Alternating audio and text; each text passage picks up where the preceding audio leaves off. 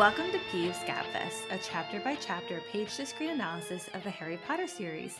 I'm Sarah-Daye. I'm James. And I'm Meegs. And today we're analyzing chapter 17, The Man with Two Faces. And this is two hours and six minutes and 55 seconds through the end of the film. We are at the end of the book and we can't wait to dive in. But before we start gabbing, a little spoiler warning because we will be using our vast knowledge of the wizarding world to compare the page to the screen, which means we may gab about moments that happen later in the books or films. I mean, we will gab about moments that happen later in the books or films. So you've been warned, Ickle Firsties. Before we begin, though, we have an exciting announcement. We have created a Patreon. So if you love what we do here at Peeves Gabfest and want to support us, we have several tiers.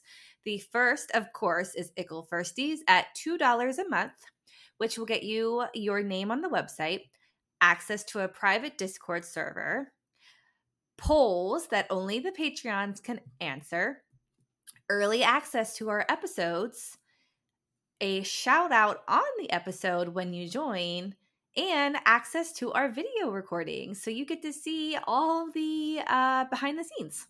you get to literally watch the magic happen.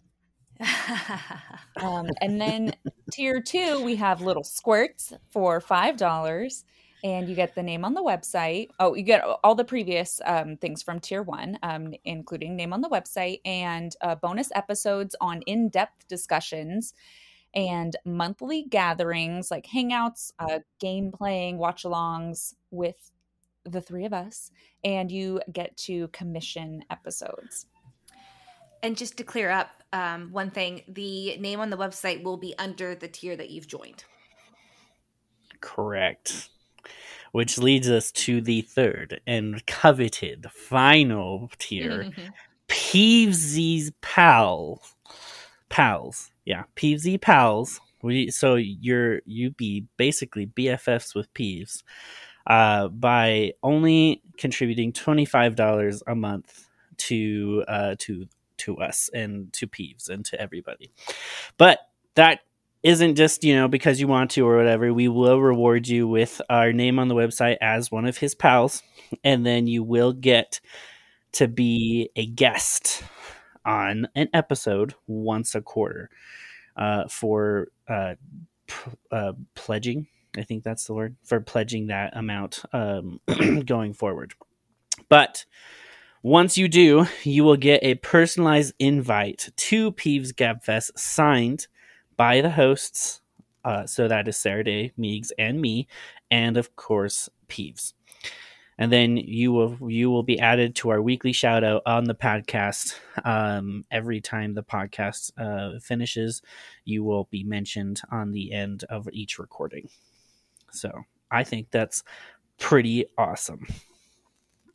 And we are really excited about the personalized invite to Peeves' Gabfest. It's um, like a hard copy that you will receive in the mail. Um, of course, it's magical themed, um, sealed with wax. So don't miss out on that $25 a month. I wish that you all could have heard how excited we all got when we started talking about that idea. and it is way more official and exclusive than Sl- the Slug Club. So, you know, we are so much better than right. they are. It's the inner circle. um, but let's dive into the episode now. Oh, no, actually, first, let's get some feedback. James, what do you have for us this week? I have some feedback from Deanne on Facebook who says this is a in reference to the convo about Ron picking up early on Harry's personality change after the encounter with the Mirror of Erised. I listened to the current podcast on Chapter 12. The discussion was in reference to the curiosity around Ron's out of character, insightful observations on Harry's behavior changes. My Google finger isn't working, so I couldn't find the exact quote in a later book, but isn't it Ron who warns Harry about magical items of unknown origin in the Half Blood Prince? It's in reference to the diary. If Ron has had this warning from his parents his whole life, it's in his DNA now. So he instinctively knew it was questionable or dangerous business to mess with an object of unknown origin. I'll keep looking for the quote. Uh, I would have to say yes, Deanne. That is a quote that does happen. Um, I think it is in reference to the book that he the potions book with all the scribblings on it. And it's something that nobody like harry's like just obsessed with it but uh, ron or someone mentions that ginny you shouldn't is it jenny? Yes because ginny is the one that gets possessed in book two.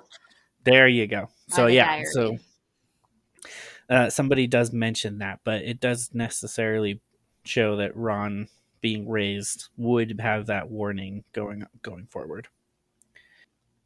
All right. Uh, Meeks, do you have any feedbacks for us? I sure do. Um, Cameron on Facebook said, A thought occurred to me while listening to your most recent cast. Molly Weasley appeared in all but one film, The Goblet of Fire. I was curious if she appeared in the book version. So, first of all, Cameron is one of our coveted movie watchers, but not book readers and we love input from people who have watched the films and have not read the books so we're getting all sorts of interesting commentary from cameron on their experience with that so love and this particular comment on facebook stirred up a lot of conversation mm-hmm. which was really mm-hmm. great so um, yes. again if you're listening go join the facebook group so you can yeah. see all these great posts and um, the answer is yes molly weasley does appear in the book goblet of fire mm-hmm. Mm, and it's tragic. Yeah, and she has a very loving and emotional scene um, in in the second half of the book. Um, so it is it's pretty unfortunate that we actually she has an emotional scene in the beginning of the book too. So it's really unfortunate that they cut Molly from the films. But yeah, again, you know the shows are going to be longer, and mm. hopefully we they better be. We'll get to see all of these characters. I mean, don't even get me started on the fourth book and everything that was cut. we'll we'll get to it in a in a year or so. yeah. Oh boy, that's going to be fun. No, but thank you for bringing that up because I it's one of those like there's so many things that are different of course about the adaptation, which is literally why we are doing this podcast in the first place. Well, we all we just like to talk about Harry Potter, but um why we're doing this specific format for this podcast. And so there are so many things that like I love when people bring up you know kind of thoughts that pop into their head like this, especially people who don't have the book um, experience to know about or to kind of inform their opinions because it makes me remember like oh yeah she was cut from the movie like i just i'm so used right. to what right and there's so many that. things that um as you know i listen to the books to fall asleep so i've like they're ingrained in my mind but then so are the films as a visual so there's so many things that i swear are in the films because like I can imagine it in my head because right. I've just combined the two together. Yeah. And then I'm rewatching a, the film and I'm like, wait, that was cut? That's yeah. that's wild. So I, I just like to just cut in so and say that you, as we all know, that you fall asleep to listening to the Harry Potter books, famously just how Margot Robbie does. I just yes. make mm-hmm. sure that we're that we all know that if you're listening, Margot, I'm sure we'll be BFFs. So yeah. have your people call my people. Yes. have your Barbies call my Barbies. Thank you, Cameron. Diving right into the chapter, we discover that. What did I say? I'm just being cheeky. Oh, like what did you say? It sounded like you said stiving. Oh, oh, I think I was gonna say so. Yeah, I think so. Then, all right, so just cut that part out. Okay. Diving right into the chapter, we discover that it is in fact not Snape that has coveted the Sorcerer's Stone, but it, it is Professor Quirrell. Um, they have some discussion about Eh, the surprise that he's found that it's Quirrell and not Snape, and he was like, "Oh yeah, you would think it was him, wouldn't you?" And some more details, I guess, about the previous year. But what did you guys? First of all, do you even remember the twist and did you expect it or do you remember how you felt about that twist? I loved the twist. That I mean, mm. let's be honest. Everybody knows that I've been talking about this twist like a couple of times within the last couple of episodes because you have like you have to be able to bring that back for first time viewers. Like you cannot it, you cannot make it look like Quirrell and and not Snape in the first when you're when it's the first time going through it. Like it needs to be that experience because it's purposefully a tw- plot twist. Like it is supposed mm-hmm. to be Quirrell. We're supposed to have been misled to think that Snape's the villain because he's acting very villainous mm-hmm. towards the kids and all this other stuff. And so I when I when I first found that out, I was just like appalled. I was like, "What?" Like completely different demeanor. He wasn't stuttering or anything. Like he wasn't scared. Like he was just obviously the villain. And I was just like, oh my gosh. And then like he just like he would listed all the stuff off because it was the book when it was the book when I first discovered it because my parents were reading it to me. But I was just like, it can't be him, and just like, what? How is this possible? But then it just made so much sense, and I was just flipping out. And you just you can't relive that moment ever, ever, ever again. Like, no matter how much you want to be able to, you know that Snape is just going to be a crucial part now because you know the whole story. And so you can't go back and relive that. But I want to be able to relive that through my kids. And I want my kids to go through that and say, hey, this guy was the bad guy the entire time. Like, whoa, what is this? And so, uh, I that's my that that was how I experienced it in the beginning, and I want that to continue to happen in this new TV show, or or something because um, it just wouldn't be fair. It'll be interesting to see how they kind of recreate this um, and how they cater to both movie book readers and the new fans that haven't seen the films or read the books. Yeah. I I remember feeling same as you, James. I was like, I loved that twist, and it was so shocking um, when I read it, and I was just like, um, yeah, I loved it. I definitely did not expect that it would have been Quirrell. Uh, so it was it was very fun. I think it was like a perfectly written twist um, for this book. I think that you know she J.K. Rowling did a good job of not leading the readers to believe that it was Quirrell. I think that as we are older, I think most people who are adults reading it would be able to tell that maybe it's not actually Snape because usually that's mm-hmm. what happens in like every story. The obvious ever. choice, right? Yeah. Um, but I think that uh, I think it was not very obvious that it was Quirrell. Um, so that was very, very, very fun for me to read at that age.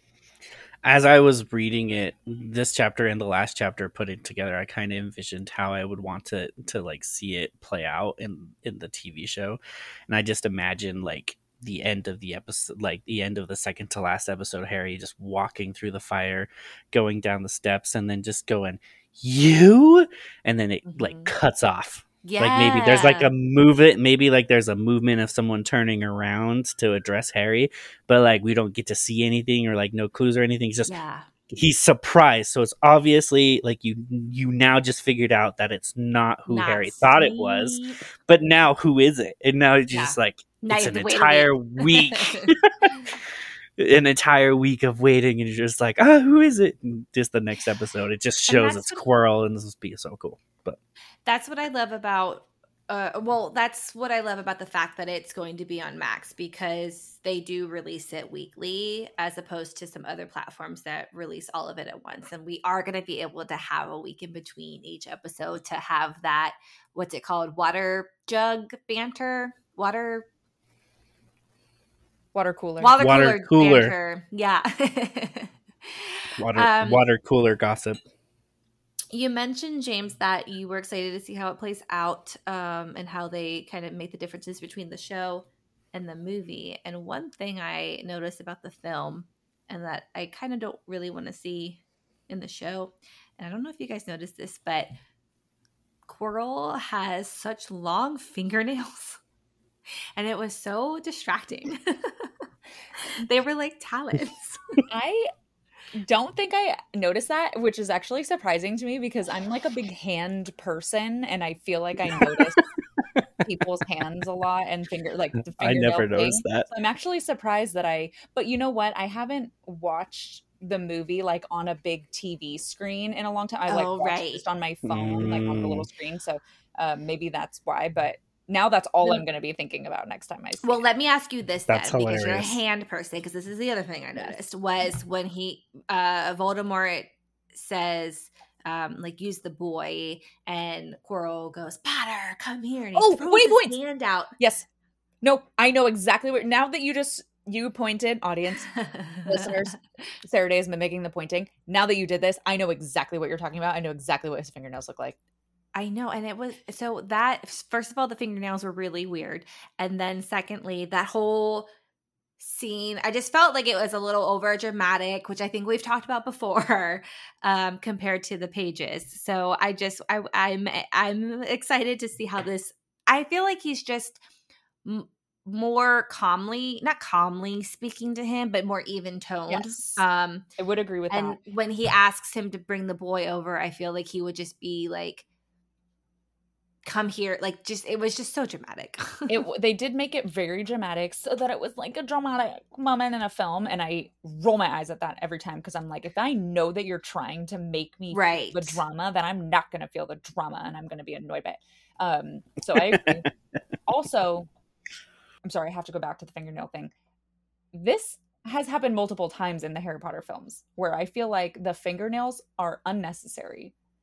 And with Dumbledore, pretty sure it was with Sirius Black. Give him a pass because of the whole prison thing. But I feel like this has happened a lot.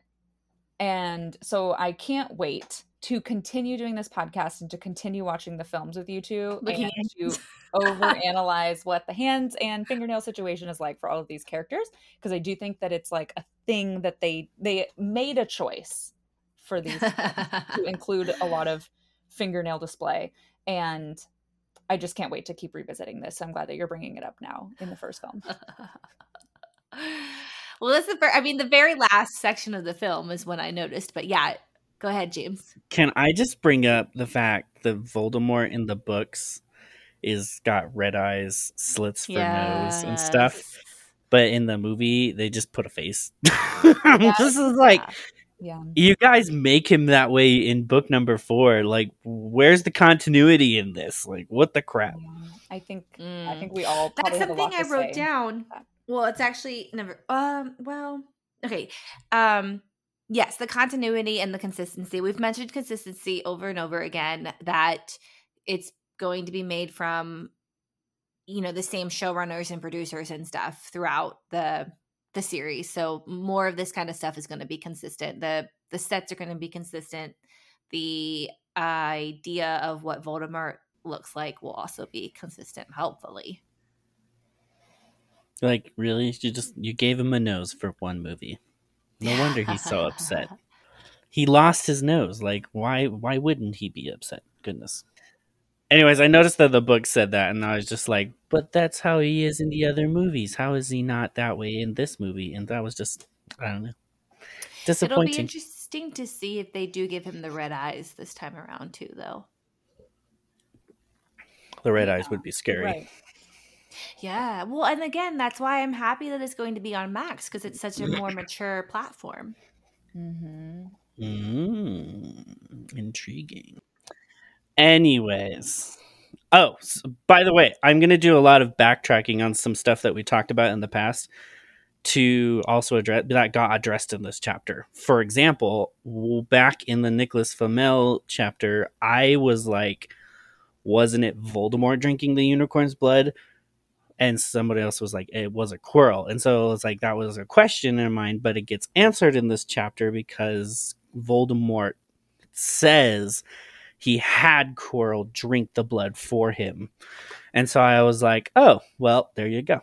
That answers my question. He just All right, Quirrell 10 walks points to a little Hufflepuff. weird. Hufflepuff. Oh, I believe I'm the one that says Yeah. it was Coral. Quirrell. You're right. Sarah, Yeah, Sarah it was I, it, it I'm was at Sarah 20 Day. points. Woohoo! and you guys are at like probably 120. No, I don't think that we have we done that. Well, we haven't officially mm, awarded you any points. we did though, but I'm the one. one giving We them did out, so- one episode. One episode, we were giving points between me and Sarah-Daye, and that was we- just the one episode we ever mentioned it. Should we? Yeah, we should start keeping track. Well, we should. We could do that. Or should we make that part of our Patreon? Is that somebody gets dubbed the person who keeps track of Keeps all track of of our points. That would be funny. I don't- I And then someone them wins a house cup at the end of the, each book. Oh my gosh, yes. Well, I'm at 20s and it's the end of the book. I'll so. Uh, anyways, I thought I would just oh my bring that up because oh that no. answered one of my questions, and I was just like, "Oh, look at that!" So I was gonna say we could give like our patrons that are our houses, um, like if we win at the end of the wo- book, all the Hufflepuffs could get a little trophy, but that's not really fair to Gryffindors or Slytherins, so we shouldn't Well, do that. we don't have any Slytherins who are listening, probably. And then I said that I can be the I can be the, the Gryffindor Gryffindor representative for this purpose. Okay, Slytherins, if you're out there and listening, let us know because we just. I mean, does do people get sorted into Slytherin really? yeah, they do. Oh my Yeah. It's all not the a time. bad house. It's a really bad house. I'm It's kidding. just a bad house from Harry's perspective, just which is where the books are written. we're we're gonna We get a love lot our of Slytherin I don't listeners. know if we're we're gonna get a lot of hate mail from Slytherins now. I'm gonna get a lot of hate first, mail. first, first, Megs calls our bad listeners out, and then she says we don't want Slytherin listeners. we don't like them. I just have never met one. Okay, Slytherin, wake up because I don't know you exist. And- Slytherins, were you the ones that were in detention in Yeah. high school? Ooh, ooh, Let us okay. know. Okay, so we just need all many thousands of our listeners to write in and tell us how often that they were in detention and stuff, and then I'll put together a study A and do some statistics. I love making graphs and stuff. So please, I know uh, a few Slytherins. You know, like for real. Yeah, Yeah, like they I were do sorted too. in Slytherins. I I've know a met few one. of them. I've never met one. Now I'm kind of jealous. Should well, I if take you're a Slytherin- Slytherin, join the Facebook group and introduce And yourselves m- to Megs, To please. Meeks, yes. I feel like I need- Meeks needs a few Slytherin friends. I Come think I on. need to take three points away from Gryffindor for being a brat.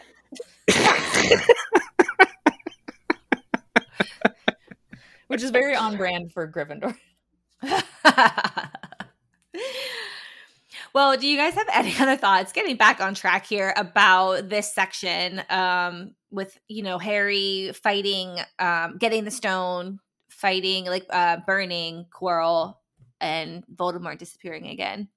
Yeah, so I I was very I was a little underwhelmed with how the conflict happened in the book and I was a little bit more excited with what happened in the movie, which is very weird and off-brand for me because I really like like what's happening in the book, but as I compared the two, I really do like the additions the director and the actors added, especially some of the lines that don't exist in the book because it Voldemort's really tempting Harry in the movie about possibly joining his side and I really feel like that was a way more like victory for Harry to say no to compared to it kind of happened in the book and you're kind of just like he's trying to but what is what is his argument to be to have Harry be have Harry be a little scaredy follower like Quirrell. Like that's not at all what Harry's all about, and he knows it.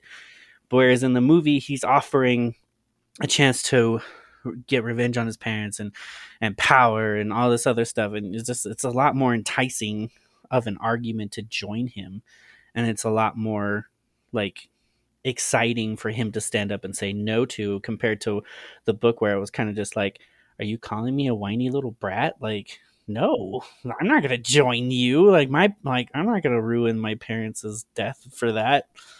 So i i think the i think that conversation was i wouldn't say like bet like made better but it definitely was highlighted and more accentuated in the movie to a point where I enjoy it a little bit more than I did the book. The book is fine, like it's still there, but there's just a few there's a few things there that I was kind of just unsatisfied this read through with that with that conversation between Harry and Voldemort. Yeah, it is really interesting um you know watching the movie the movie makes it so much more dramatic. And i agree that i think that there are certain parts of the dialogue in that whole scene that are like way over dramatized. And then there are parts where i think that they did a good job of making it less underwhelming because when you when you do read the book it's a lot that whole scene is a lot calmer and then you watch the movie and it's like way different. And so there are certain mm-hmm. things i'm okay with with the adaptation and then certain things that i feel like are over dramatic, but it is really interesting. It's got like whiplash kind of like reading it and watching the film mm-hmm. like, right next to yeah. each other. yeah, because they do feel really different. Um, I did. I don't remember, or like I always, I, I should say, I always forget. Um, in between readings, how much Quirrell was actually being really like, um, mean to Potter because I feel like in the movie it was more focused on his, it, seemed like Quirrell was just more wrapped up in like his experience with Voldemort and that it was kind of more about that. In the book, for me, I felt like it was like Quirrell was like like did not like Potter. It was like he was actually against Potter. And I'm curious about how much of that actually comes from Quirrell and how much of that comes from Voldemort influencing Quirrell into hating Harry more than he normally would have. Because their souls are combined, and so Voldemort's influence is pretty yeah, strong.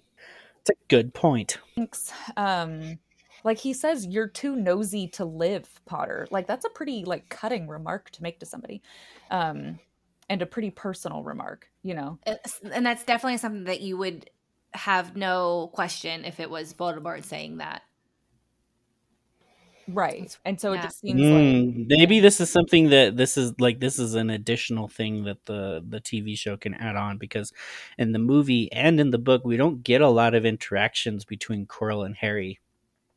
So it'd be very interesting to have a little bit more of those interactions where they're personally talking to each other and maybe see some of that like personal yeah. demise, but it's like hidden under the context of like, oh, like just don't mind me. I'm stuttering Professor Quirrell. But right.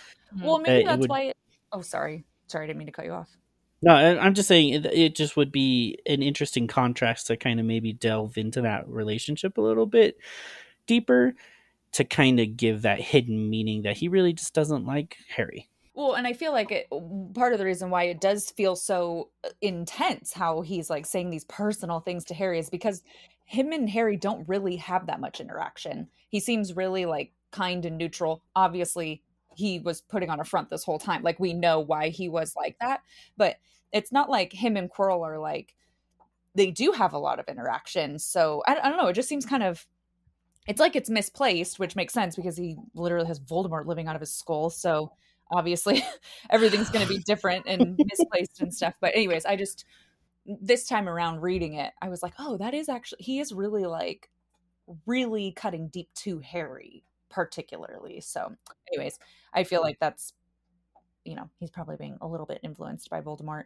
Um, I also thought it was quick thinking on Harry's part, particularly as an 11 year old, to, in his internal monologue, uh, he says all Harry could think of was, um, all Harry could think of doing was to keep Quirrell talking. Like he knew that you know he needed to try to keep him distracted yeah. and stuff so i thought that that was harry's smart on the battlefield. Um okay and then another thing i thought was interesting and so if i just got this wrong um please correct me everybody but quirrell says he is a great wizard talking about voldemort and i am weak. Do we find out at some point that why quirrell is weak? Like i feel like that's a telling that's that's a telling sentence to say. I think it's more of just that he sees Voldemort as like a godlike figure and he's just a mere mortal. Yeah, I think it's in reference to just how Quirrell growing up. Because uh, if you go on to like Pottermore and, and read like his biography and stuff, like growing up, he was always just he he wasn't that like he didn't have like a big presence. He wasn't that um great in a lot of people's eyes. He just had his his mind, and he was just a peaceful little Ravenclaw. But he he ended up coveting that that power, and he just meets this guy who defeated death almost basically because he's still alive, just in a different type of form, but basically he's like, I've uh, sub superseded death. Now you're gonna help me get my body back and like all this other stuff. And so like part of it to me is Voldemort influencing him and saying he's weak, but it's also just the mindset of Quirrell. Quirrell is just never think of Quirrell as like Neville. Except Quirrell mm. never got to mm. have the opportunity to have good things happen to him like Neville did. I I do think that um, that's a good point about um, Voldemort influencing him. Like when you're in like people who are in a cult, for example, like they believe what yeah. is being told to them because you know, and it's like a whole. It's a very psychological thing where they they're just kind of follow along with what the leaders are telling them, and they don't even realize that they're being brainwashed and stuff. And so I I think that that's a great point that. uh Quirrell probably is being a little bit brainwashed by Voldemort, literally. Yeah. Um because he's good at it. Like Voldemort's yeah. really good at brainwashing. Yeah. That's just one yeah, of his that's how he gets followers. Yeah. Oh, that's how he got the power the first time. Yeah. Mm-hmm. Um, and then I also I want to see in the uh, in the show. So Voldemort says, "I killed your father first. and he he talks briefly about how that, you know, awful scene happened, and that's not in the film and they don't talk about it that i mean you see it like once in the later films when they st- or not really the later films when they start to show voldemort killing james and then sorry james mm-hmm. and then lily um you know we like start to kind of see it but i i feel like like that's a big deal for harry to he knows hardly anything hear about that. his parents and then to hear that yeah and so i want to see that I don't want to see that explored, but you know what I mean. We're like right, that's, right, that's a big heavy thing. Just like hear. a reaction from him to hear that those yes. words from yeah. the person yeah. that killed his parents. Yeah. Oh my gosh, yes. Like All everybody else, everybody else was kind of like tiptoeing around the subject because they didn't want right. to like let load unload this heavy thing on them. And then he says, "Your mother didn't have to die," which we've he- heard in later books as well. And so again, just to hear that kind of oh, yeah, emotional like um warfare. Yeah, exactly. Cuz Voldemort knows how to manipulate feelings. Yeah. Mm-hmm. yeah. There's a lot of dialogue that is cut from this chapter um, in the scene, like we're saying, and then in the next one as well, um, which we can get into if you guys are ready. I just wanted to make one last note. We do see Voldemort kill James first in the movie with the Sorcerer's Stone. Oh, that's right. Okay. Uh, he goes in, breaks through the door, kills James. It's like a green light, and then he goes mm-hmm. up to see Molly. I think it's when Hagrid's describing in the beginning, right? Oh, right. The event that was a Harry. few weeks ago in our discussion. We've forgotten. yeah. yeah. So it's when Hagrid's describing it to Harry in the leaky cauldron after but, Diagon Alley. Does does Hagrid know that? Like how that happened? No, but it was fi- uh, it wasn't. He didn't explain that to yeah, him like word for word, but it was filmed that way to show it. We, so way. we see it, but Harry still doesn't understand yeah. that James was killed first. So this right. is still fresh information to him. Yeah. Which doesn't get shared in the movie but mm-hmm. they'll be shared in the. Oh, okay, yeah. So it's just all kinds of swipped, flipped, swish swashed. yeah. Uh, exactly. That's exactly what it is. But moving on.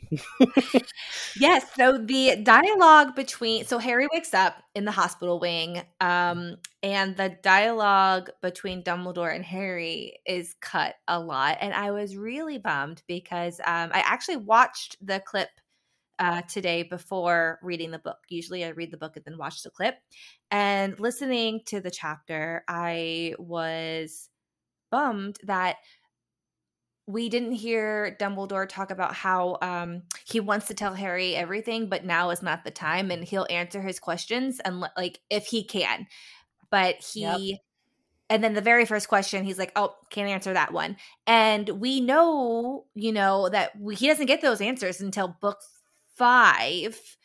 Um, so to see that played out right here, right now, is just a bummer that we don't see that in the film. And I really hope that we get this conversation in the show because it just lays so much groundwork for what happens in the future books and story. Um, and we, you know, he comes back and he's like, You said you one day you would tell me everything. And like, come on, like I'm 15 now. Um, so to see that start here and to, um, you know, be rewarded again in a few books.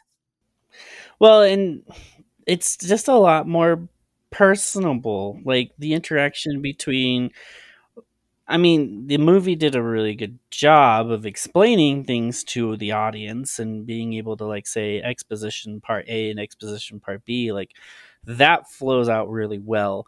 But when you go in and you see the relationship, the relationship isn't this old professor and a student kind of relationship like it, you like the vibe it gives of the movie. It's more of like a friend and friend talking to each other, but the friend yeah. is older and wiser and knows mm-hmm. things that are going to harm the the little one. So he's like, "Yeah, I'm. I will not lie to you because we have that type of relationship, but I'm not going to tell you things that you aren't ready for.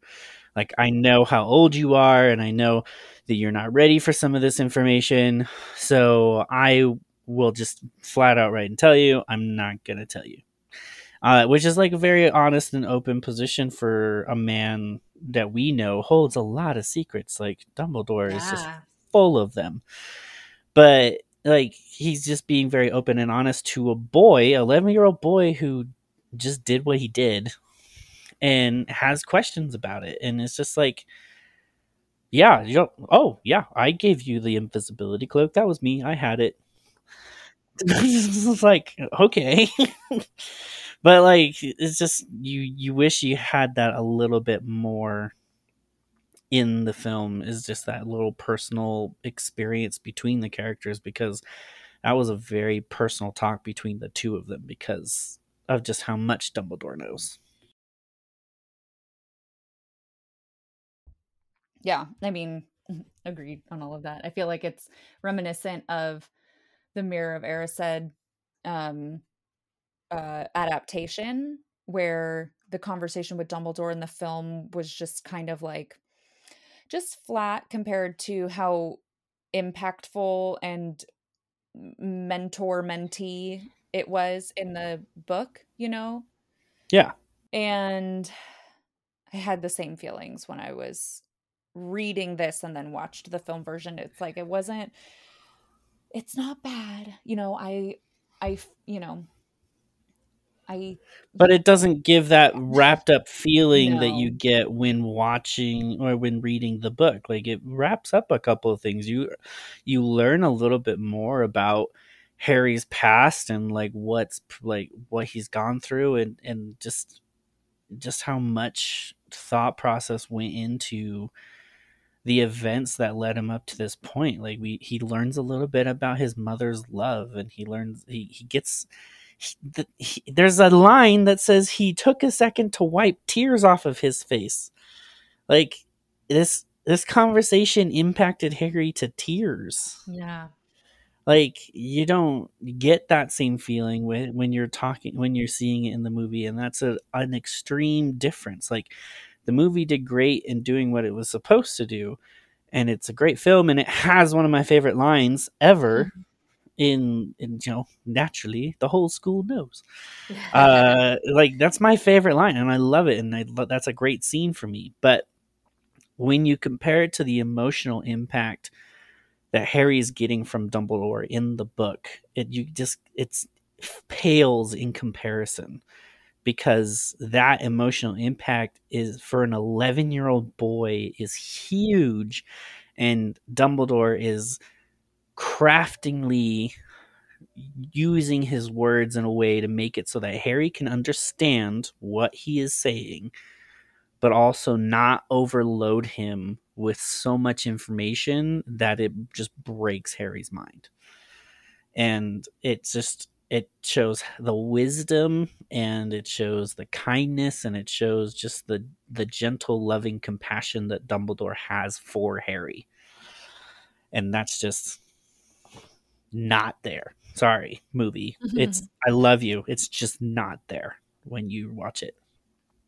And in order for this season uh this t- for the tv show to have a season and it ends to perfect like to perfectly end it needs to be there Yeah. like this last episode needs to hit it out of the park. This is this the conversation with dumbledore and the house cup thing and all this other stuff does cannot be a 10 minute little thing after you've had 30 minutes with voldemort and quirrell. Like no it voldemort and quirrell is act one.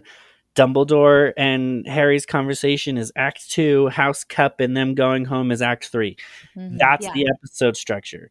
You cannot shorten this to elongate draw like, like you can't each act has to have its own set of time in order for this to be a fulfilling episode and an end to the book itself and the story itself.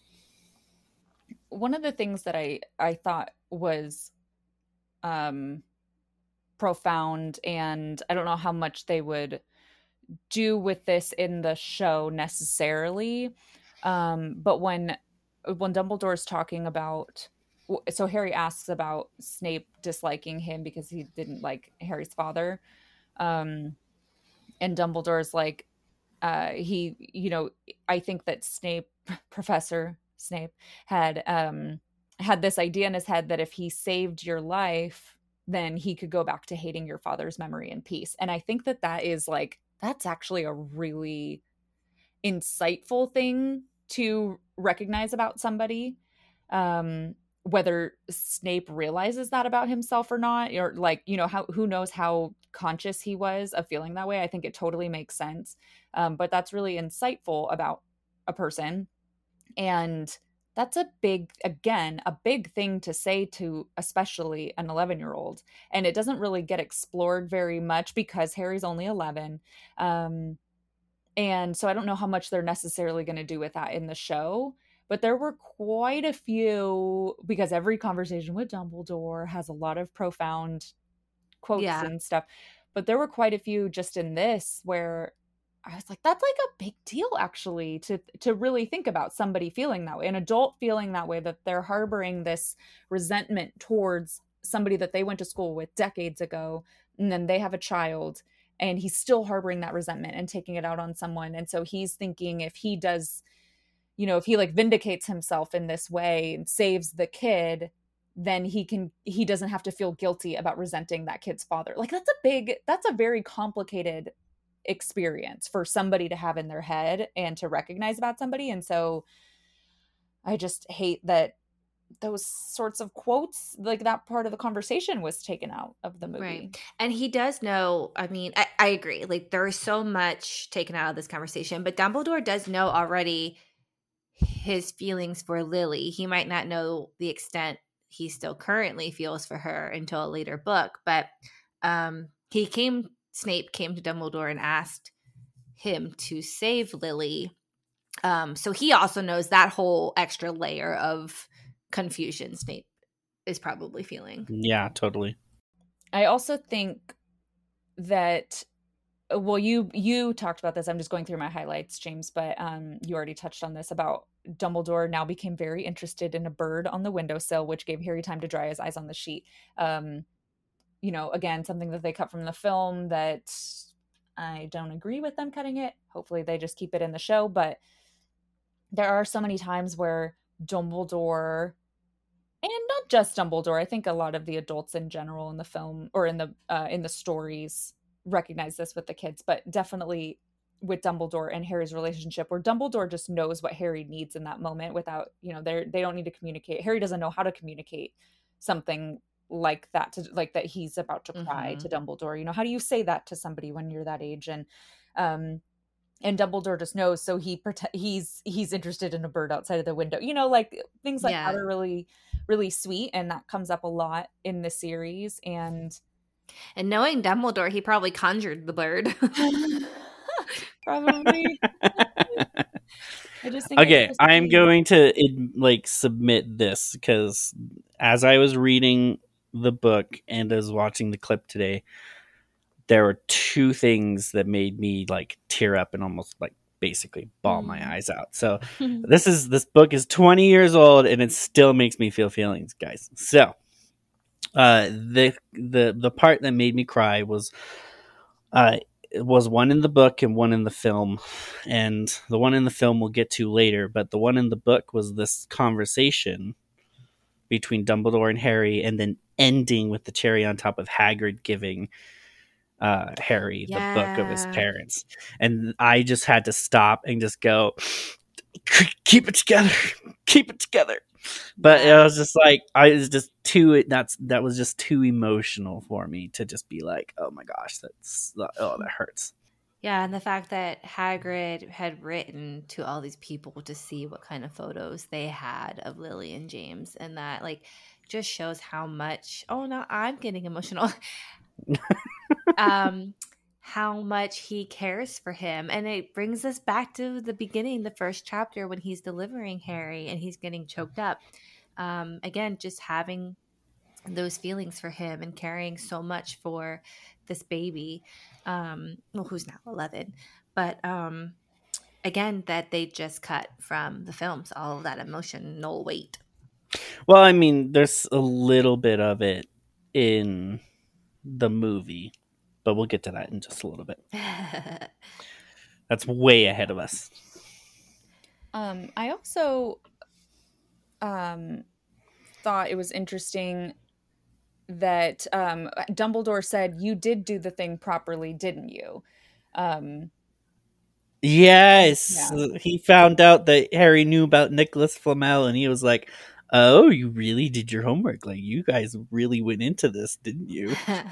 so it makes me curious about like what did Dumbledore? well, Obviously, Dumbledore's being puppet master, and he wants to give Harry a chance, which I do like. That you know, we kind of come full circle to all of these discussions that we've had, like periodically, the three of us have had throughout this book as we've been talking about it. Um, uh, like how much does Dumbledore know? How much is he kind of manipulating Yeah. the role and whatever? So I do like that it came full circle in this chapter where, um, where Harry's like, I think that he wanted to um, give me a chance to try to fight. And so it makes me, uh, uh, but then Dumbledore, when he says things like this, like, oh, you did do the thing properly, didn't you? Like, is he. Is he just saying that, or does he genuinely not know if Harry knew about Nicholas Flamel? Like, it just makes me think, like, if Har- if Dumbledore didn't know about Harry learning about Nicholas Flamel, what did he what did he think that they did know? Like, how did they? How else would they like figure out?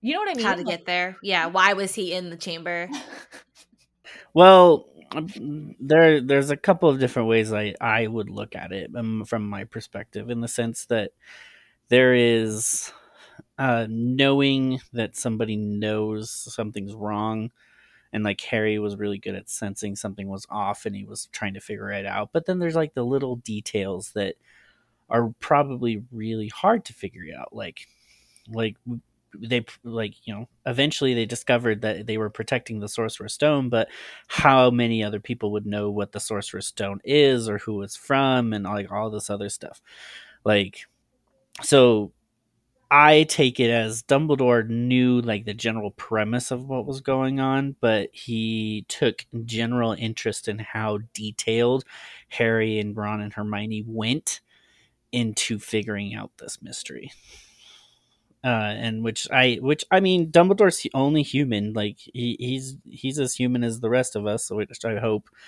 I mean, he's all knowing, but like he's not, uh, like he's not all powerful either. Like he's, he he does make mistakes, and he he's not perfect. So he, I would imagine that there is moments in his life where he gets generally surprised by people, and he's just like, "Oh, that's wow! You guys did this a little bit further than I expected. Like that's cool." So I, I feel like that's just him going. That's how much you know you guys really went into this, trying to figure this out instead of Mhm. just a, oh, someone's a bad guy and they're start trying to steal the thing. Let's go after them kind of scenario. I am so excited for this show and the potential it has. And I know that we say that all the time, but I mean, just everything about Dumbledore and his history and like I went on a whole spiral when you said um that he like makes mistakes and like he admits that he makes mistakes and you know I, I was like that's the whole grindelwald stuff you know and like i'm like oh i just can't wait to see all of that because that's all cut from the films a lot of that a lot of that is cut from the films and there's so much of dumbledore's backstory that i can't wait to see played out. Yeah. Definitely. Yeah, i agree. And this was one of the things that I was like, "Oh, we look, we circled back into it." Just, just, just Ron, Harry, and Hermione discussing like how much Dumbledore knew and how much he like like he let them kind of do their own thing. That was a really nice little closure to that subject that we had discussed mm-hmm. a couple of weeks ago. Because I was just like, "Whoa, that's cool," and the fact that we the the fact that this chapter is acting just like it's supposed to like I really shouldn't be congratulating a chapter to close out its story loops because you expect it to do that. Mm-hmm. but the, I'm kind of happy that it would like we delve into it a little bit and we get to explore some of these questions and then at the end of the chapter it all gets answered anyways and so we're just like oh well that was like a nice little completion arc to it and it's just nice to have that Well, and speaking of Dumbledore and his personality and his quirks, I thought he was just so petty and show offy to award these final Gryffindor points in the middle of the feast after saying, "Oh yeah, Slytherin's in first place, but you know, there's a few things. Um, let's, you know, make a big deal out of it. I completely um, agree. That has never sat well with me. I'm like, what are you doing? I mean, I think I don't. I think what Dumbledore should have done is like awarded the points so that when everybody goes right. to the feast, they already know what's going on. But I think that okay, Harry, Ron, and Hermione say like stopped Voldemort from potentially getting the this. Like, obviously, they did a huge, brave, wonderful thing. So, give them the points so everybody knows that Gryffindor is going to win. And then right. at the speech or at the feast, in your speech, acknowledge what they did, but don't like then turn it into like they did this, so ha ha ha. Like I know exactly. I don't, I don't. As much as I love um or no, as much as I hate Draco and Crabbe and Goyle, um, like I felt so bad for them. Well, like just like the shot of them, yeah. like just getting so disappointed after all those points, and Slytherin loses, and like it, nobody likes Slytherin in the Harry Potter world from Harry's perspective. Um, so it was like this huge, awesome thing that Gryffindor actually won, and Slytherin didn't for like the seventh year in a row or whatever it is. But um, yeah, but there's enough. What bothers me about it is there are enough things to dislike Draco Crabbe and Goyle and various other Slytherin students for how they treat other students. Like there are enough legitimate reasons to dislike them or to fight back against them or whatever. You don't need to do something. You don't need to like come up with a reason to be like haha like stick mm-hmm. it in mm-hmm. your face like there's they're gonna say something really mean to the students or or whatever you don't need to come up with things so i just yeah. don't like when there's like a fabricated reason to like get back at somebody when it's like they're they're already doing things that no. you can get even them. though you don't think slytherins are real well they're not i mean so though I, it's an interesting take from your both both of your perspectives because I didn't get that at all, to be honest. Thank you for thinking. I'm just.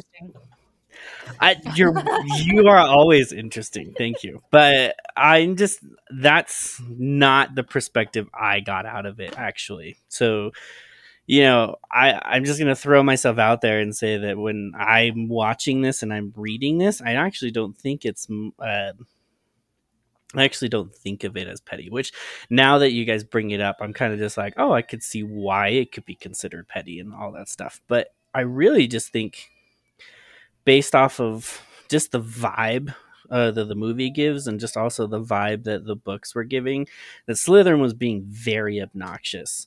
Because mm, yeah. to have three houses celebrate the loss of one house as kind of extreme like an extreme reaction for just a little competition. And like we see all three of them celebrating in the movie and then like in the books it describes that even the ravenclaws and the hufflepuffs are celebrating. So mm-hmm. slytherin must have been super obnoxious to have earned that ire from all the other three houses in my opinion. And so I always saw it as Dumbledore taking the opportunity as being a professor and a teacher, like he always is, to just pull them down a few pegs and say, yes, you are being like, yes, you're super awesome, but you guys have finally earned the opportunity and we have a good reason, like valid reason. We have some students that earn some points. Let's uh, pull you down a few pegs and humble you a little bit which could yeah. be like which could be considered petty which could be a petty move for an adult to do to a bunch of children which is why i find mm-hmm. your insights very interesting like but i never considered that go like as i'm watching or reading this i always figured it as a lesson for slytherins to learn not to be so obnoxious like you guys don't need to make everything a super competition that to prove that you're better than everybody else. Yeah, you won the the House Cup like for the last couple of years and the Quidditch Cup for like so many years. That doesn't give you the right to treat your fellow students like like things, and that's like, going to be a continue like pieces of crap. I'll say it. So.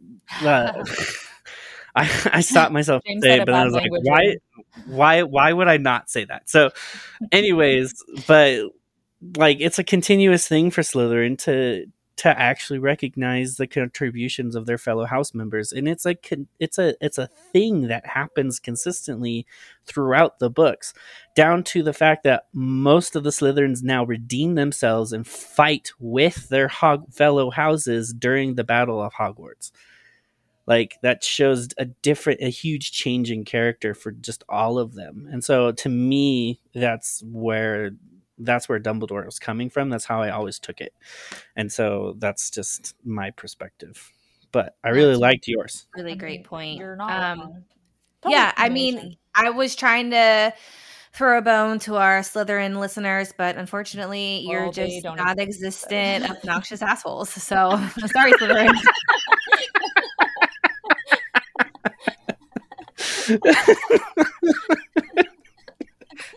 There's a few good ones out there. I, I know. Yeah, if you're listening to this podcast, you're a good Slytherin. yeah, exactly. You wouldn't be a bad Slytherin listening to this one. well, I'll just say when we get to Regulus Black, there there's a redeeming Slytherin right there. Yes. Ah, oh, another character cut from the films. Oh my gosh. I cannot wait to get to these later films because, you know, one, two, and three are pretty good adaptations for you know comparative to four, five, six, and seven. and you know, seven split in half for the eighth film. But anyway, um, one one thing I did want to um, note when we're talking about Dumbledore uh, wording these points is um, the Neville of it all. I mean, James, you have talked about this character um, throughout our our conversations thus far. Um, so I'm really looking forward to hearing what you have to say. But also, the actor was just like seeing him recognize that he got these points and feeling like everybody's patting him on the back and he's like me you know and in the book he's like i'd never even gotten one point and now he got 10 it was just so sweet to see this play out and um, with that james take it away because i know you're gonna have a lot to say I'm actually I do have a lot to say, but I'm gonna save it for for the uh, last. Weasley salute. okay, okay, we'll wait. Uh, Megs, do you have anything to say about that before we head on to the train and head home? Yeah, or you know, the feast. Uh, another thing that I think is interesting that again, I don't know how much they're going to be able to do in the show with this, but I think somehow in some capacity it's worth exploring because I think it's really profound. But when Dumbledore and Harry are talking when Harry's in the hospital wing. Sorry, going back to that. Um, Dumbledore says your father used it, the invisibility cloak, mainly for sneaking off to the kitchens to steal food when he was here. That's another thing that's like, that's a big deal for Harry to hear. He knows so little about his parents, especially um, but just his family in general. And so, I mean, I would be like, oh my goodness, tell me like everything. Like he would sneak off to go. Like I would want to know everything about like what he does or what he did when he was at school. And so, so. one of the um, like spin-off series I want now um, as the resident Hufflepuff, and we live mm-hmm. by the kitchens. Mm-hmm. Um, I want to see a relationship, not romantic relationship, but friendship, yes, uh, between James and a Hufflepuff, and like yes. going and sneaking off and getting food. I know he's one of the Marauders, but um, I'd love to see like a Hufflepuff helping them sneak into the kitchens. Yes, and even if it's not the Marauders, but like, I mean, anybody, like anything to do with that. I mean, I feel like there yeah. are probably so many kids throughout the many, many, many years who have done that. And so I think they could make like a whole little mini series about. Oh my God, a house elf mini series. Obviously. Obviously. Yes. Okay. Well, and we we forget that the Order of the Phoenix has a bunch of people that are the same age as James and Lily, and so yeah. those were all of their friends. And mm-hmm. so we, we we barely know anything about them. So like I would I would totally delve into a series that would just explore the relationship of the older generation and see kind of how that goes and just introduce yeah. all these new characters that we've never met before and then love them and then and then hate the writers for killing them off and all this other stuff so yeah you're right because they uh, they a lot of them do die in the first wizarding world war yeah oh. yeah man Ugh. You know, it'd be a very unpredictable series that I would just get into really well because, like, yeah. I wouldn't know what's gonna happen, and I would get right. attached to like a character, and then all of a sudden, dead, and I'm just like, no. Well, I think that that's that's like the fun of a show like that is like they could do anything with it because there's so much that can be opened up. That's like because been unsaid. That much yeah. about them. Yeah. So oh, okay, man, all right, it's really well, I can't I can't bring myself to just say Max. HBO Max needs to hire us. Yeah. As producers. We've got all the ideas. Yeah. We do. We have all of them. Yeah. Nobody else has any. Um okay. I like this happens a lot throughout the series, this type of statement. Um, and I like when Dumbledore says, when he's telling Harry about like kind of briefing him a little bit on what happened. And then he said, However, I shall answer your questions unless I have a very good reason not to.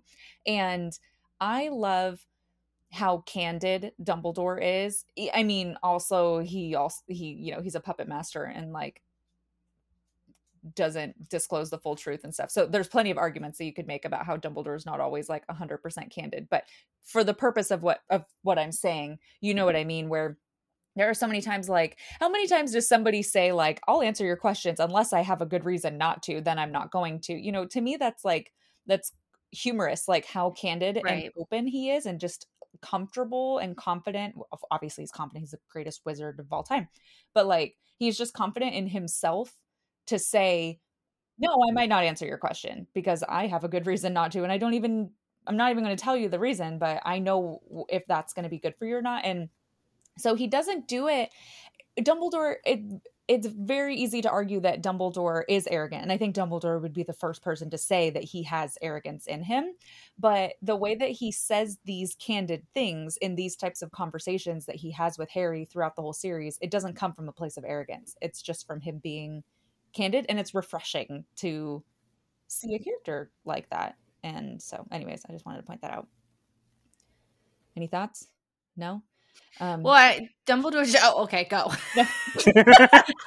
I I just wanted to make the snide comment of I like I just wanted to make the snide comment of how that comment is probably going to get on a, on a few people's nerves because just of how polarizing Dumbledore's character is. A lot of oh, some yeah. people just don't like Dumbledore mm-hmm. for the very reasons that you just said. But I just think that's just interesting. Like the difference is like how how somebody does something in in in like the name of good, but like also is really harmful to some sometimes. And so you're just kind of like it, it he's a real like he's the embodiment of a gray character that is not entirely good because he does some bad things for good reasons, but he's still doing bad things.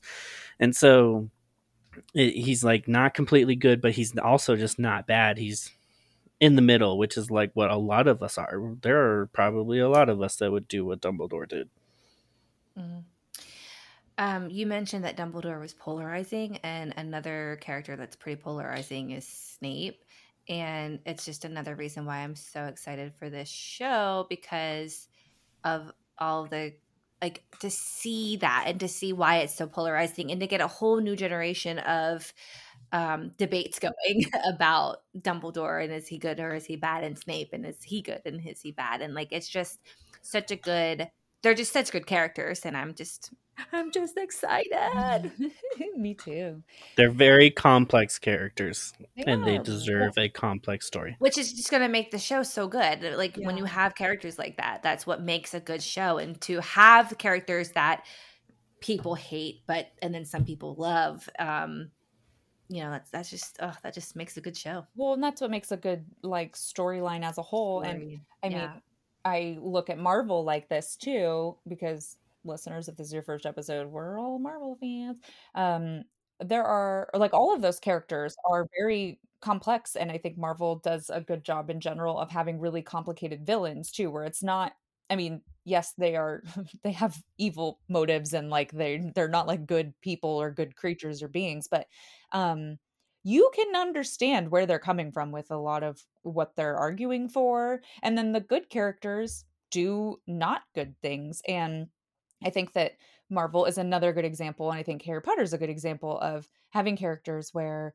they're very complicated and they are not one side or the other. They are not 100% of the time good or bad. It, they're very just, it's almost as if humans in general are not black right. and white and we can't, you know, we're not 100% good or 100% bad. We're complicated. And um, so I like to see that in, in the characters. So that being said, um, my example of Dumbledore being candid obviously was a poor example because it just made me into a chaos monster, making people be like, divisive on whether or not Dumbledore um, is good or bad or whether they agree with him in this context.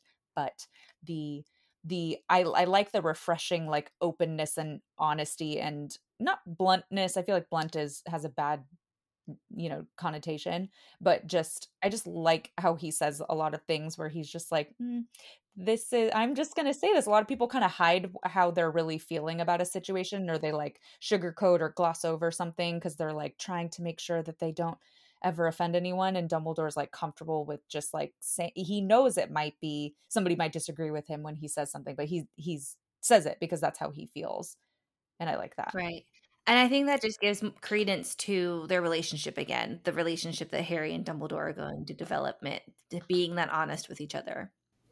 You said that, Meeks, and I was like, oh, like Leonard does with Penny from The Big Bang Theory. he always sugarcoats his feelings. He's like never really like saying what he wants, and I'm just like, Leonard, yeah. get a grip. Just say it. I think I always think it's refreshing when when a character or person is um is like that. Not in a way where they say whatever they feel like saying, who cares if anybody gets hurt, but just in a way where they're they're just like, you know, not yeah. sugarcoating stuff all the time. So I like that. Um another thing that I have is um Hagrid when he sees Harry and he bursts into tears and all of that. I love the interaction that Hagrid and Harry have before um or when Harry, uh, when Harry's still in the hospital wing. And when Hagrid said, and he says stuff like this multiple times, but he said, of course, he, Dumbledore should have sacked me instead of giving Hagrid the day off so that he could give Harry the book and uh, the photo album. And I think that I, I really want to see in the show them keep in lines like that because that's so typical of the book version of Hagrid to say to like be down on himself and to because a lot of people around him look down on him and think that he's not mm-hmm. as valuable as he is. And we've talked about this on the podcast about how Hagrid does have a lot more value than how many people do see him and often how he views himself. But Hagrid's also still, even though he he says things like, "Oh, Dumbledore should have sacked me for because he thinks it's his fault that Harry, Ron, and Hermione went down the trap door and all of that." You know so he's like looking down on himself and he he wants to like take the fall if he deserves it but Hagrid is still so comfortable with who he is as a person and that is just really like wonderful to see that because he's because he's outcasted in a lot of ways and so i I think that I don't dislike the the adaptation of Hagrid, but once again, I feel like his character is flatter than he could have been. And I hope in the show they go into more detail or show more of this, like Hagrid feeling down on himself. Like he feels really guilty in this situation. And um, we just kind of miss that in the film a lot of times throughout this, not even just this film, I think throughout the whole series. Love it. Uh, also, a stoat sandwich is mentioned. Yeah, so we um in a previous episode, we had wondered what stoat is. And before this episode, because um, we, I don't think that episode has actually aired by the time we were recording this one. So we haven't heard back from our British correspondent yet. Um, now, Karen, if you're listening, please correct me if I'm wrong. But I looked up a what a stoat is, and it's kind of like a ferret, like an animal, like a cute little ferret animal. Um, so it's kind of sad. Yeah, we were not pleased to learn this. um, now, one um, comment I saw, I, I pulled up like a Reddit post um, that pulled up on the Google search, and somebody had commented on how it's like a rat stew. So he's just talking about Hagrid's ruggedness. Um, but yeah, a, a, a stoat is is too cute to chop up into a sandwich. Yeah, not not a fan of that revelation at all. Um, where were we at before it completely derailed us for a very long time? Were we at the feast? We were we were at the feast, but we were moving into the end thing. But then we asked yeah, you if you had any other ideas. Yeah, that was dangerous. We did our light we're our Megs lightning round a little early this yeah, time around. Well, I haven't gone all the way through my lightning round. That's why I'm making sure that I can get back on track to be on topic. Um, I do have one thing about the feast. It's a quick thing there's uh, when J.K. Rowling is writing about like some of the conversation that's happening. And they say one of the kids says, I can't remember who it is. I don't think it's actually named. They say that oh, or maybe it was Percy when Ron got the um, points for the chess game. Either Percy or somebody says that Ron got past McGonagall's giant chess set. Okay, that was Percy. Any- Okay, how does anybody know that that happened? Did, if it was, I'm sure the rumor mill has gone around. Like the rumor mill so started by Ron and Hermione because they were the that's, only that knew. That's why it's my favorite quote in the book and the movie. What happened between you and Professor Quirrell was naturally a secret. So naturally, the whole school knows. Like it's someone spread the rumors, but the rumors just spread like wildfire in Hogwarts. So everyone's gonna know about it. So all these crazy well, stories are gonna happen anyways.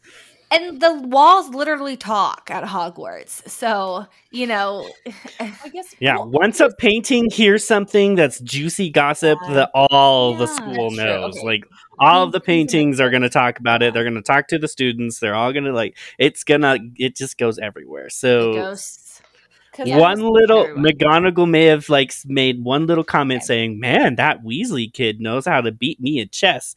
And one of the pictures probably was like, "Oh, that's interesting. Let me share that with the fat lady." And then it just spirals out of control. Oh my goodness, James, I want a mini series of you being in the portraits.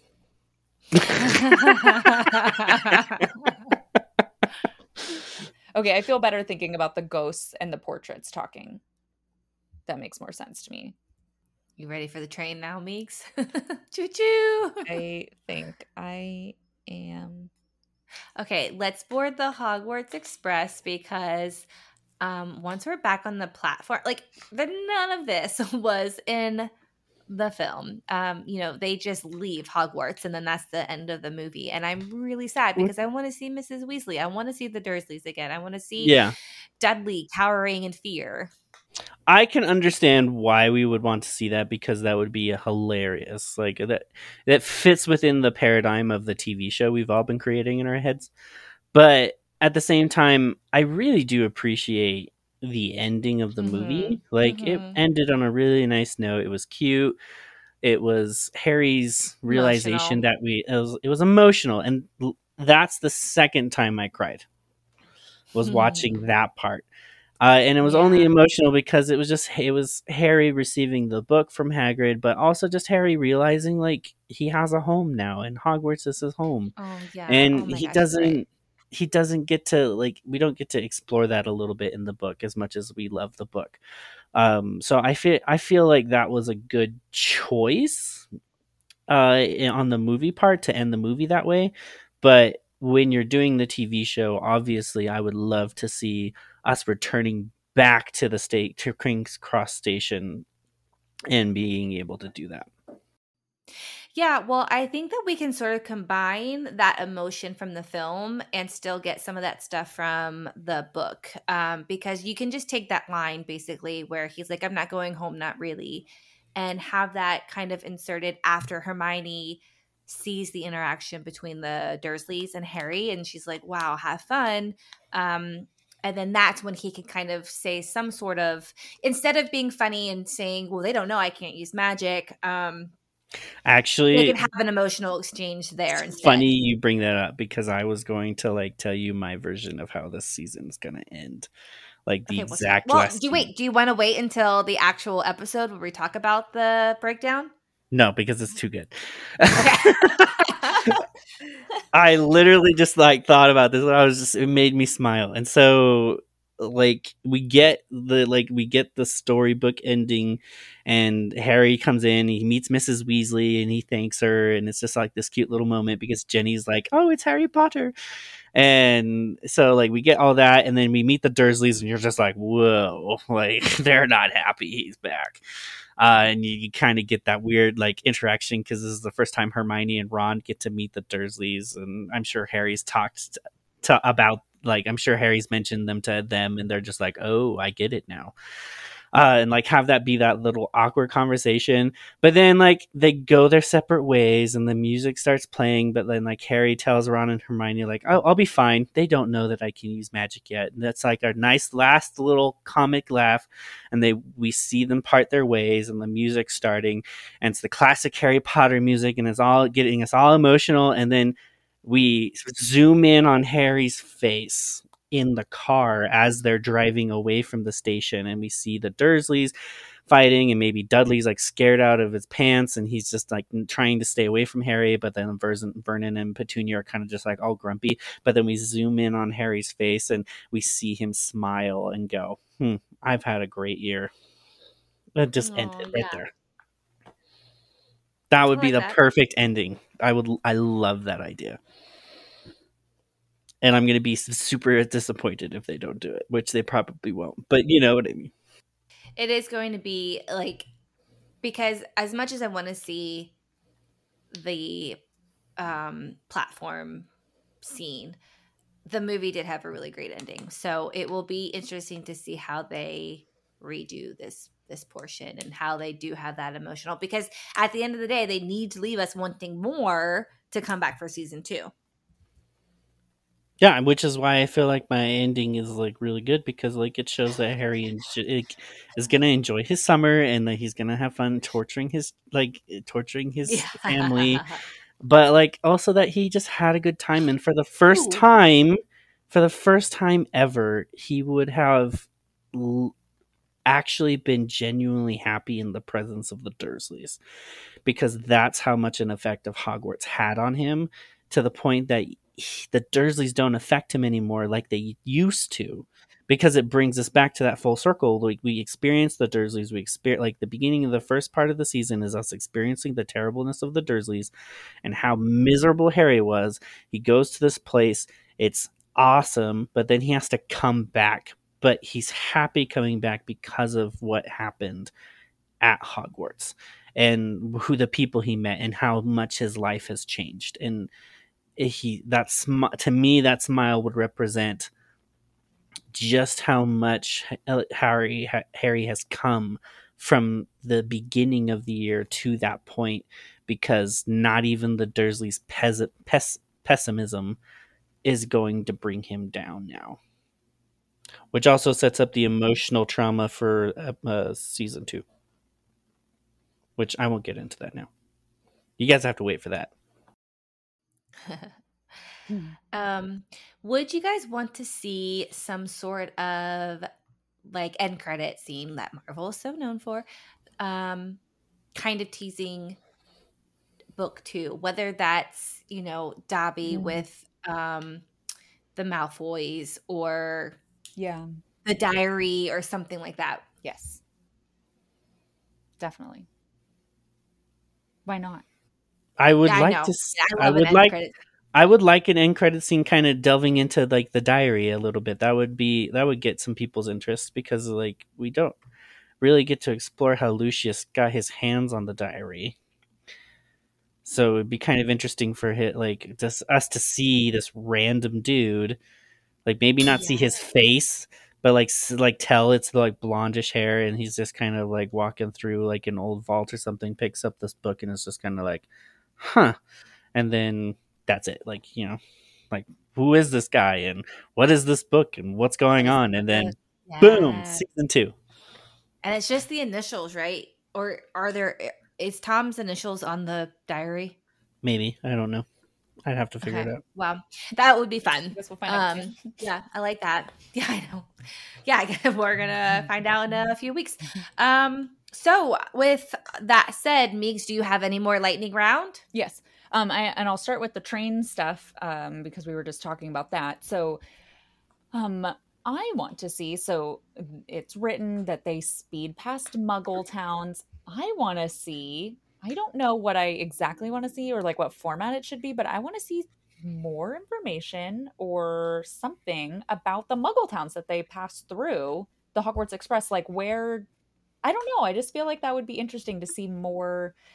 I don't know, like a quick maybe that could be something that's like a not full mini series i don't know what's in my head yet i'll have to like um, think about it for a while put on my producer hat and think about what i want to see but i just think that that's interesting anytime that there's some sort of connection between the wizarding world and the muggle world i like want to see it explored more even if it's something really small like that so that just interested me. Um, and then uh, the miniseries could be like the part of the ministry that manages the uh, secrecy of the wizarding world and the muggles yes. and like how they had to keep going into the muggle world and like um obliviating the memories of the muggles because they saw something or stuff like that well because or relations. I can't remember if they talk about it this in the books or films or fantastic beasts or like any of the the spin-offs i guess from the main harry potter series.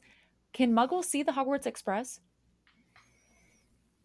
I don't know if they've ever talked about it. No so is it magically because hidden? there was there was I don't know where I got this information, so take it with a grain of salt. But there was when they when they took the train, they had to do a very powerful, like they had to do a very power. I forget what the name of the spell is. Oh, I it. remember. Yeah, yeah, yeah. They had to I do a very powerful spell in order to like make it make it so that nobody remembered the train, but then also make it so that nobody remembered the the railroad being built because the railroad had to be built. And so a lot of people were there like there or probably maybe even helped build the railroad and not know what it was was for and then the Ministry of Magic just did a complete white out of everybody's memories and like all the records and all this other stuff. And so it was like extreme. It was an extreme bit of powerful magic in order to just hide the Hogwarts Express from the world. Um, I don't remember okay. where I got that from though. um, and along with that, the countryside becomes greener and tidier. I'm sure that somebody knows about like what the relative location is like the actual physical location in the UK where Hogwarts is and stuff. But you know, just I always I assumed think, it was in Scotland. Okay, because I even yeah, think I that think that's, that's interesting, right. like what the landscape looks like um, where they're going, because they they you know do shots here and there of the Hogwarts Express, but it's like a quick you know few seconds. And so I think even just like watching the whole landscape change would be, I think that'd be interesting. But I like things like that. Um, definitely want to see um I don't know. Again, I don't know exactly what format they would do. I don't know if they would do like the real show and then they have like the funny version of the show where it's like almost like a what if version of the series where um it's okay so it says in the books that they have that there's a um conductor a person i forget the name for it working on the train station platform to make sure that only two or three hogwarts students are Yeah. at a time so that they don't attract attention by all bursting out of a solid wall at once and a- alarming the muggles i want to see what if they all do that and the chaos that happens seeing what like 400 students or something like just burst through the wall like i definitely want to see what that would all look like um and then when dumbledore was talking with harry about um the flamels dying because they uh, destroyed the uh, sorcerer's stone and he said that they have enough elixir stored I really want to see what that looks like. What does the elixir look like? Is it stored in a little, you know, like a potions bottle type of vial? Like, wh- how is that stored? I want to see that level of detail, which they don't even give that in the book. So I don't know what they're going to do in the show, if anything. But if anyone who produces the show is listening, I want to see it. Um, I love the we talked about the full circle moment where Harry says that he's glad that Dumbledore gives him the option to fight or not that he's glad but he thinks that Dumbledore was giving him the opportunity to fight Quirrell. Um and bef- right before that Hermione gets upset like if Dumbledore did know then that's terrible you could have been killed. And so I love that Hermione is voicing what we are all thinking which is professors you are incredibly irresponsible and dangerous with all of these students. And so i just um love that that's like a full circle moment that hermione recognizes that. Um and i want to see when harry is giving ron and hermione the explanation of what happened when harry met quirrell. And he and he says that ron and hermione were very uh, were a very good audience and they gasped at the right times. And hermione screamed when he said that voldemort was attached to um, quirrell's head. Like i want to see that conversation. I think that that's really cute. And um, again like world building and character building. So i want to see that. Um, and then i also want to see hermione crying when she gets the points for um, at the the feast even though we talked about how we wish the dumbledore didn't do the petty thing but if he is going to do that, I want to see Hermione crying at that and then Ron looking like a burnt radish as he Yes. as that stuck out to me as well. Yes.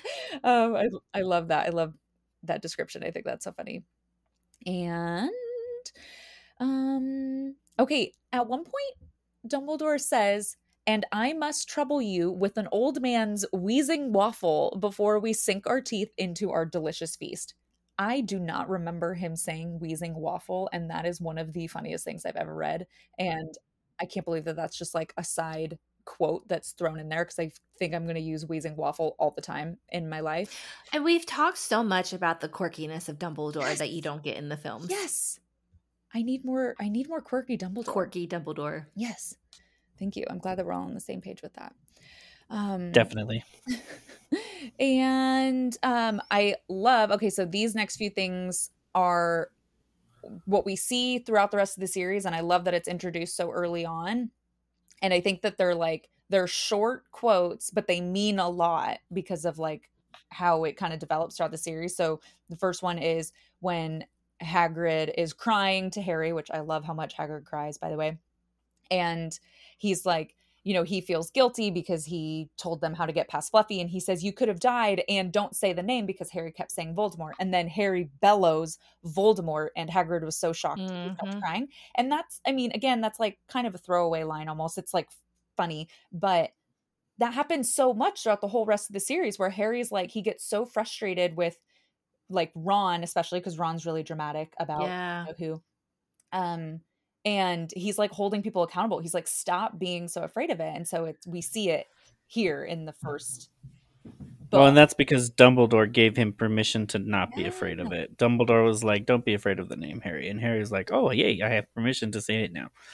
Yes. Mm. Because Harry, Harry was going, "Oh yeah, like I like need to say you know who because nobody likes that. That was his Mhm. like it was that was the programming that everybody had begun to start putting into him, and he's finally like he had finally started to start doing it.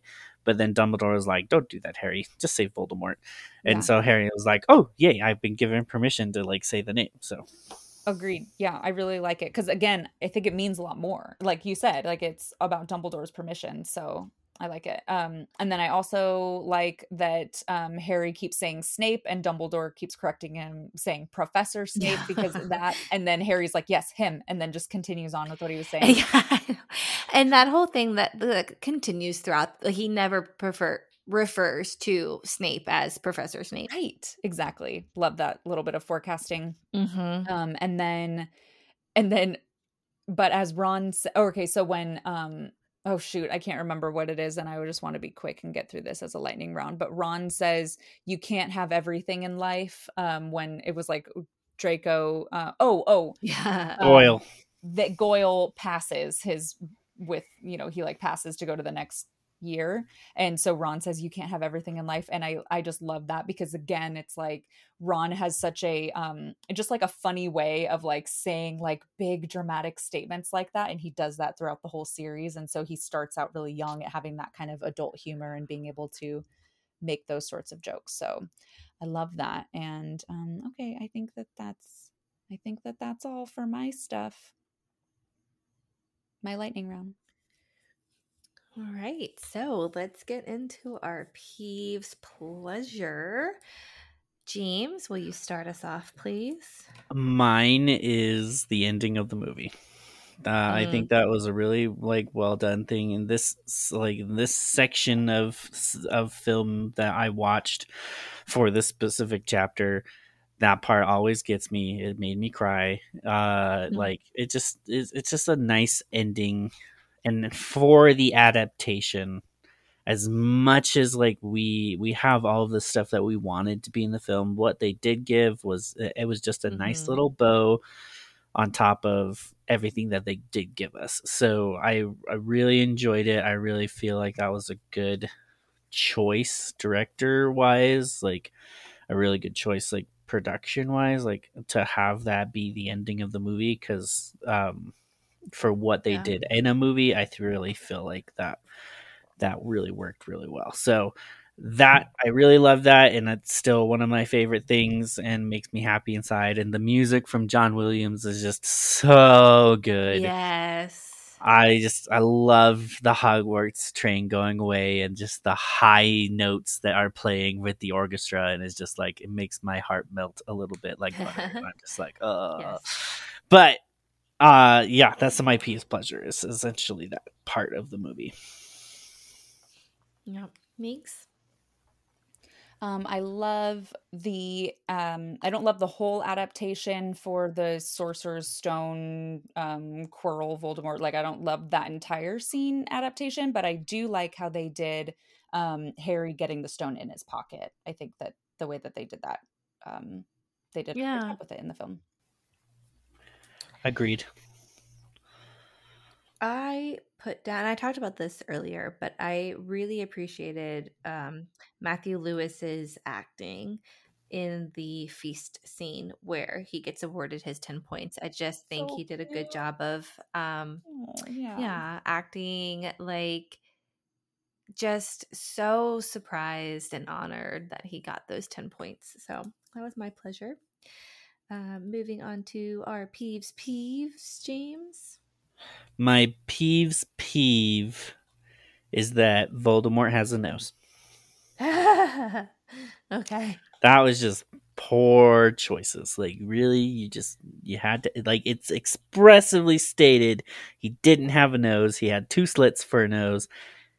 How can you mess that up? Like goodness gracious. It's gonna bug me for the rest of my life now. So Yeah, I think many people are annoyed with that adaptation because it was it was very explicit what he was supposed to look like, and so Right. yeah. Um, so my peeves peeves has Voldemort has a nose. He shouldn't have one. So I remember I absolutely despised how they did the adaptation for Voldemort in the first film, but I remember when we first see Ralph Fiennes, Fiennes, right? You say Fine, it, that's how you pronounce Yep. it. Um, and I was like, okay, not exactly what I was thinking. Like at first, I was kind of like, what are they gonna do? It was kind of nerve wracking how they were like showing him, but I love it. I think they did Yeah. such a good job with that. So, mm-hmm.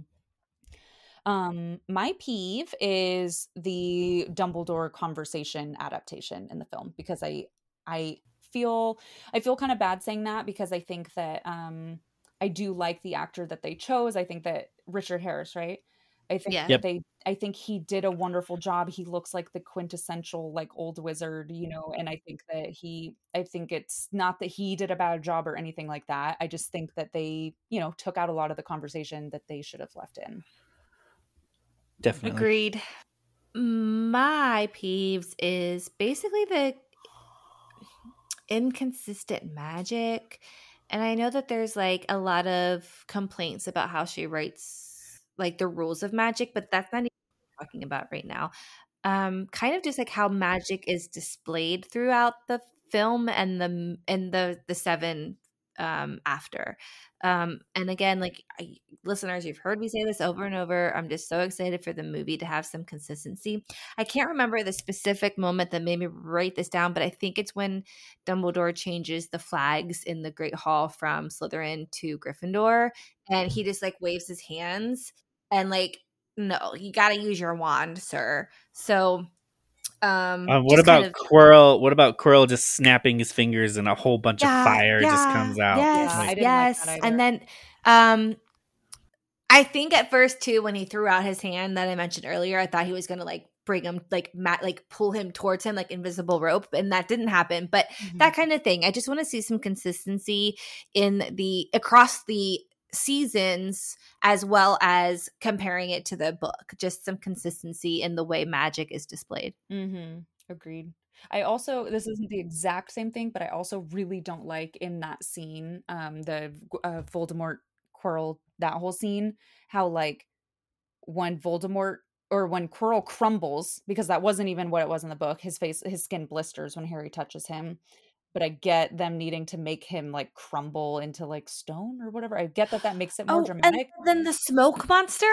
okay, that's what I was gonna say. I already didn't like that, and then when the smoke monster thing, I rolled my eyes so hard, like as a ten year old or what a nine year old. I was like, "Are you joking? Why would they?" yes. I did not appreciate that. I, and they, I, I get that they had to have kind of like a visual representation of Yeah. Voldemort's spirit leaving, but yeah, it was pretty silly. I feel like, well, okay, so I feel like that I hated it, but I feel like that visual representation makes more sense with how they chose to stylize Voldemort in this book, whereas in the later books and then the film adaptations from them, Voldemort is much more sleek, I guess. You know, like the way his spirit and all of that, like it's more um it's just more subtle and more like Yeah. haunting. So I think that they they ended up changing the tune from the first film in a good way, but I still think it was dumb the way that they did that adaptation. Yeah, the smoke monster was silly. I agree. So silly. well, let's move on to some more positive and talk about our salutes. Who are you saluting, or what, or when? Weasley salute. Am I first? yes, Oh, sorry, sorry. the Ah. order has never changed, James.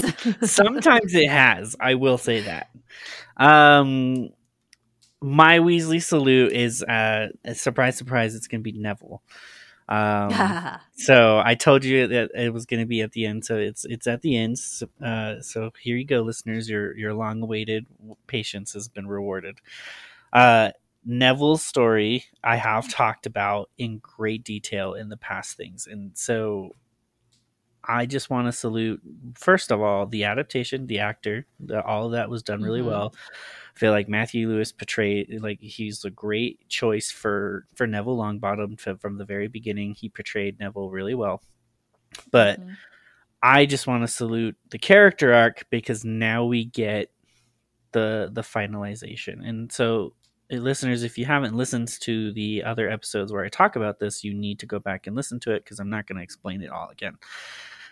I, but you you got to understand that the movie cut out Neville's arc and that made it very you, know made it very flat and so it's kind of just like this random like in the movie it's kind of just this random kid gets 10 points and like that's cool but like why are we celebrating that? Like why is that important? But in the book it comes full circle because it mentioned things like how neville never even won one house point. Like he never earned any house points at all.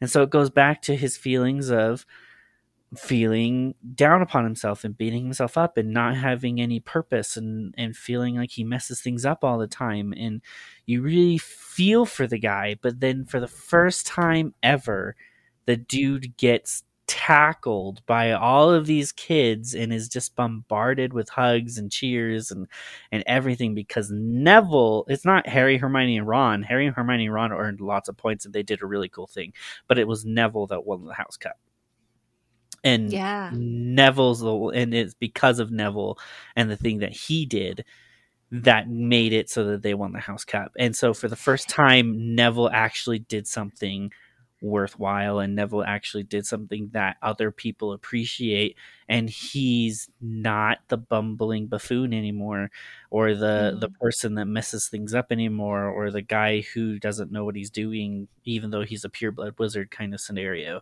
he is the guy who won the House Cup, and he's he's the brave one who stood up to even his friends when it was when he was supposed to because it was the right thing to do.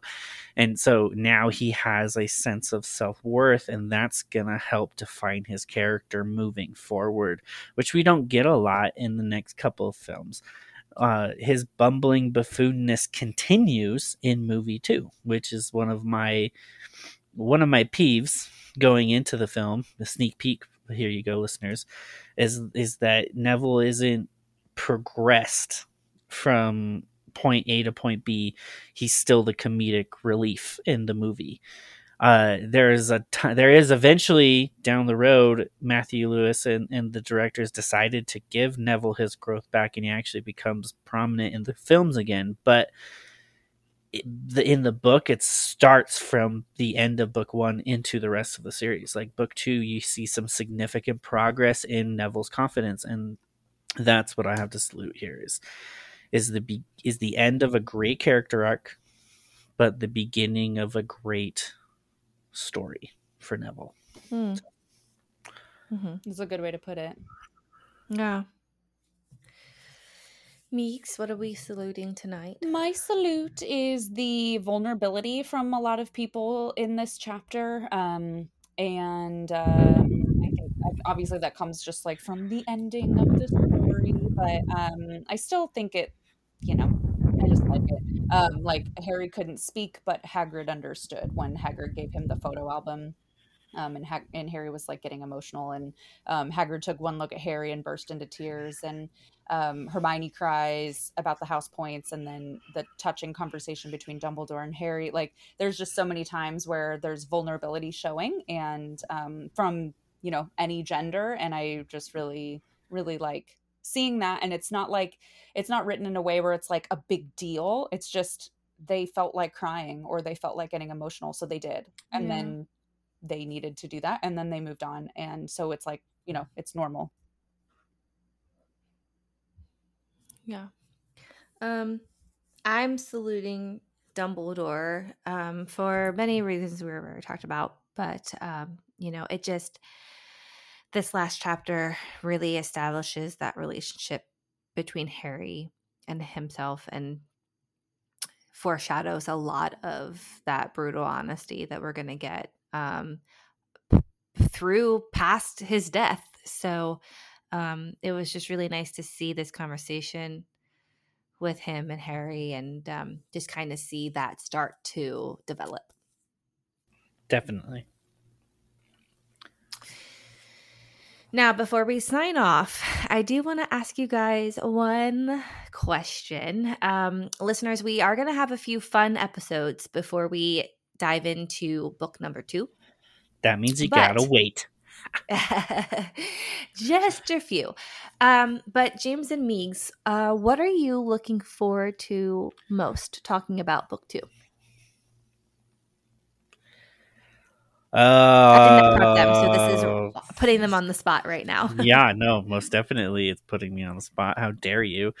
Uh, so my fa- my favorite thing going forward is is probably just the exploration of additional characters mm-hmm. that we we kind that kind of get the the blunt end of the stick in the movies. Like uh, Dobby is one of my favorites. Mm-hmm. Um, and uh, Dobby is definitely going to be one of my favorite parts to talk about.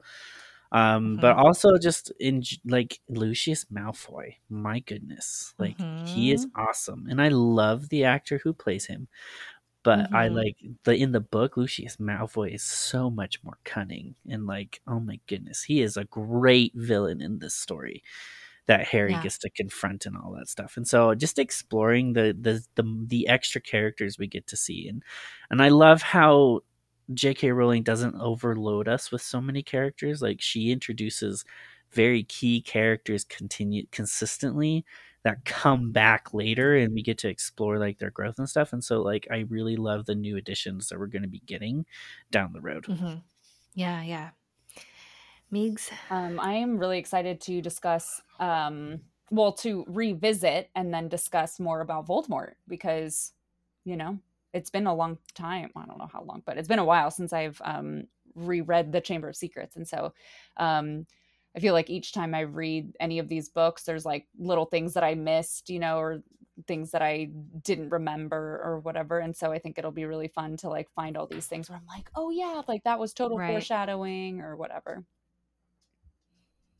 Yeah, I I am very excited to talk about Dobby and the role that Dobby has to play, and um, that is I, Dobby is my absolutely favorite character. Um, so I'm I'm really I'm so excited to see him in the show again, and just oh, can't wait. Well, mm-hmm. on that note, thank you so much for causing havoc with us today. Next time, we will be recapping what we have read and watched with a special guest. Um, but we won't give you those details quite yet. James, where can we find you? Uh, go to James M. Beltran on Instagram or TikTok, and you'll find what I do over there. Megs? You can find me mainly on Instagram at Megan, M E G A N underscore Lachowski, L A C H O W S K I. And from there, you can find all of my other projects. And you can find me, Sarah-Daye, on Instagram at captain.mcdee. That's M C D E E. And uh, just like Megs, you can find my other projects linked over there please leave us a five star review if you're as mischievous as we are. You know what? Even if you're not mischievous, leave us a five star review, please. it helps other listeners find our podcast. If you have any feedback for us, we love to get feedback from you. We have a voicemail you can call in 409 422 3378. That's 409 GABFest. Or you can email us at peevesgabfest at gmail.com. Also, join the discussion over on Facebook at facebook.com slash groups slash Peeves' Gabfest. And you can follow Peeves' Gabfest on Instagram and TikTok at Peeves Gabfest. Until next time, Ickle Firsties. Mischief managed.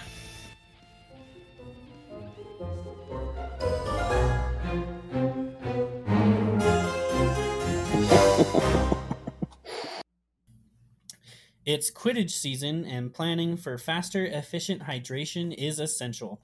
We don't want anyone falling off their brooms from dehydration. Liquid IV has you covered while you prep during wood speeches, power through the game, and recover in the common room afterwards. Liquid IV hydrates two times faster than water alone with three times the electrolytes of traditional potions. I have tried the grape the sea berry and the cherry.